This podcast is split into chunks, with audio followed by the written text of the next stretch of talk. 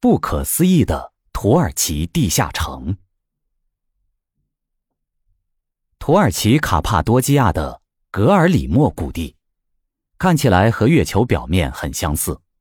这里的火山沉积物上耸立着奇形怪状的石堡，这些石堡是由火山熔岩硬化后，经过风雨浸蚀而最终形成的。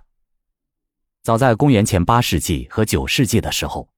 这里的居民就开始开凿石堡，将其作为居室。人们甚至在凝灰岩体上凿出了富丽堂皇的教堂，在其中供奉色彩绚丽的圣像。然而，卡帕多基亚真正引起轰动的发现埋藏在地下，那就是巨大的、可居住成千上万人的地下城市。其中最著名的一座地下城市。就位于今天的戴林库尤村附近。通往地下城市的通道隐藏在村子各处的房屋下面，人们在这里一而再、再而三地碰到通风洞口。这些通风洞从地下深处一直延伸到地面。这个地区的整个地下都布满了地道和房间。地下城市是一种立体式的建筑群，它分成了许多层。戴林库尤村的地下城市。仅最上面的一层面积就达到四平方公里，五层空间加起来总共可以容纳大约一万人。根据今天人们的猜测，当时整个地区曾经有三十多万人生活在地下，因为仅在戴林库尤村一带就发现了约五十二个地下城市的通气井和一点五万条小型的地道，最深的通风井深达八十五米。每个地下城市的最下层都建有蓄水池，用以储藏水源。迄今为止，总共在这一地区发现了三十六座地下城市。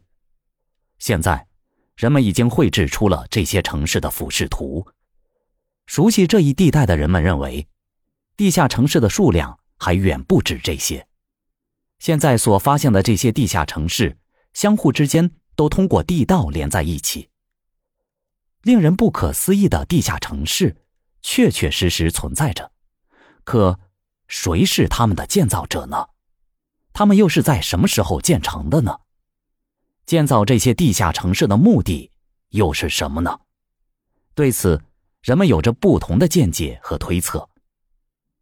有人认为，这些地下城市是基督教早期信徒的避难所，最早的一批。大约在公元二世纪或三世纪以后，一直延续到拜占庭时期，也就是阿拉伯军队围攻君士坦丁堡及今天的伊斯坦布尔的时候，当时的基督教徒曾在这里躲避战乱和宗教迫害。